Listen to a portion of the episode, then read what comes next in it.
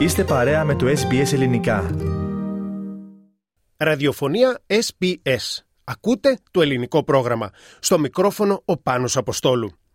Η Παγκόσμια Σύνοδος για το Κλίμα στο Ντουμπάι κυριαρχεί το τελευταίο χρονικό διάστημα στις ειδήσεις των μέσων ενημέρωσης, των διεθνών μέσων ενημέρωσης.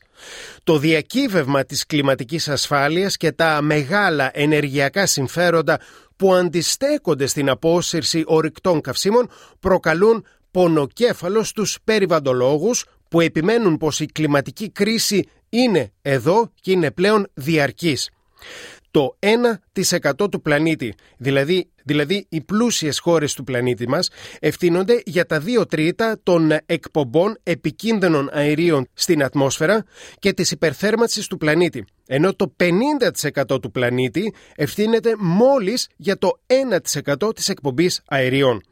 Και όμως εκείνοι είναι που ταλαιπωρούνται, οι τελευταίοι, από τις επιπτώσεις της κλιματικής κρίσης, όπως δήλωσε στην ΕΡΤ ο Ευθύμιος Ζέρβας καθηγητής στο Ελληνικό Ανοιχτό Πανεπιστήμιο και διευθυντής του μεταπτυχιακού προγράμματος Περιβαλλοντικός Σχεδιασμός. Όσο περνάει ο καιρός και έχουμε ακραίες θερμοκρασίες, καύσονες όλο και πιο μεγάλους, είναι δεδομένο ότι οι πιο φτωχοί δεν μπορούν να έχουν κλιματιστικό. Η ενέργεια θα γίνει είδος πολυτελείας σε λίγα χρόνια, αν συνεχίσουμε έτσι.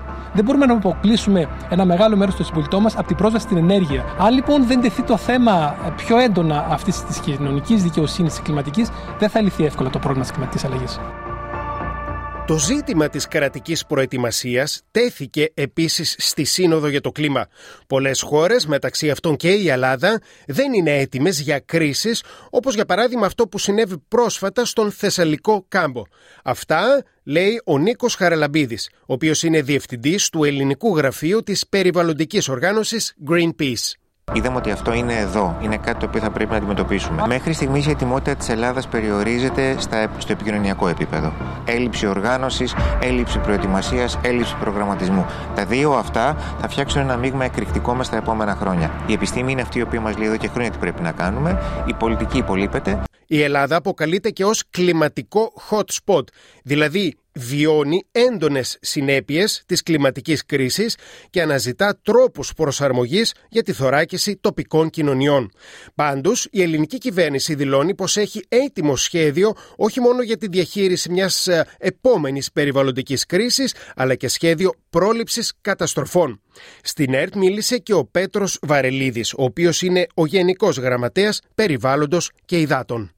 Έχουμε προτείνει και σε ευρωπαϊκό επίπεδο να αλλάξουμε τις προδιαγραφές των ε, έργων των κρίσιμων υποδομών, να διασφαλίσουμε ότι οι χάρτες κινδύνου πλημμύρας αποτυπώνουν ορθά τον κίνδυνο πλημμύρας για να μην είναι παραπλανητικοί. Η πράσινη μετάβαση και η κατάργηση των ορυκτών καυσίμων αποτελεί το μεγάλο ερωτηματικό και φαίνεται πως πολλά συμφέροντα και κρατών και μεγάλων επιχειρήσεων εμποδίζουν τη διείσδυση των ανανεώσιμων πηγών ενέργειας στην αγορά.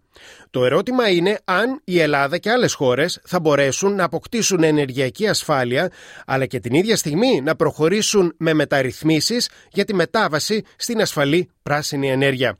Ο Δημήτρης Λάλας είναι μηχανικός περιβάλλοντος και πιστεύει ότι μπορεί να γίνει κάτι τέτοιο αλλά με κάποιες προϋποθέσεις πρέπει κάποιες προτεραιότητες να δοθούν στις επενδύσεις. Γιατί πραγματικά, αν έχεις πάρα πολλά φωτοβολταϊκά και αιωλικά, χρειάζεται και αποθήκευση. Λείπουν και δίκτυα. Πρέπει να γίνουν οι απαραίτητες επενδύσεις που ξεκινάνε να γίνουν, αλλά φοβάμαι με πολύ αργό ρυθμό. Τέλος, χρειάζεται να επισημανθεί πως αναμένεται διόγκωση των μεταναστευτικών ροών εξαιτίας της κλιματικής κρίσης. Είναι ζήτημα το οποίο αναμένεται να αποσχολήσει τα επόμενα χρόνια και τις επόμενες δεκαετίες βεβαίως και την Αυστραλία, αφού η κλιματική κρίση ήδη επηρεάζει τις γειτονικές της νησιωτικές χώρες του Ειρηνικού ωκεανού. Θέλετε να ακούσετε περισσότερες ιστορίες σαν και αυτήν; Ακούστε στο Apple Podcast, στο Google Podcast, στο Spotify ή οπουδήποτε ακούτε podcast.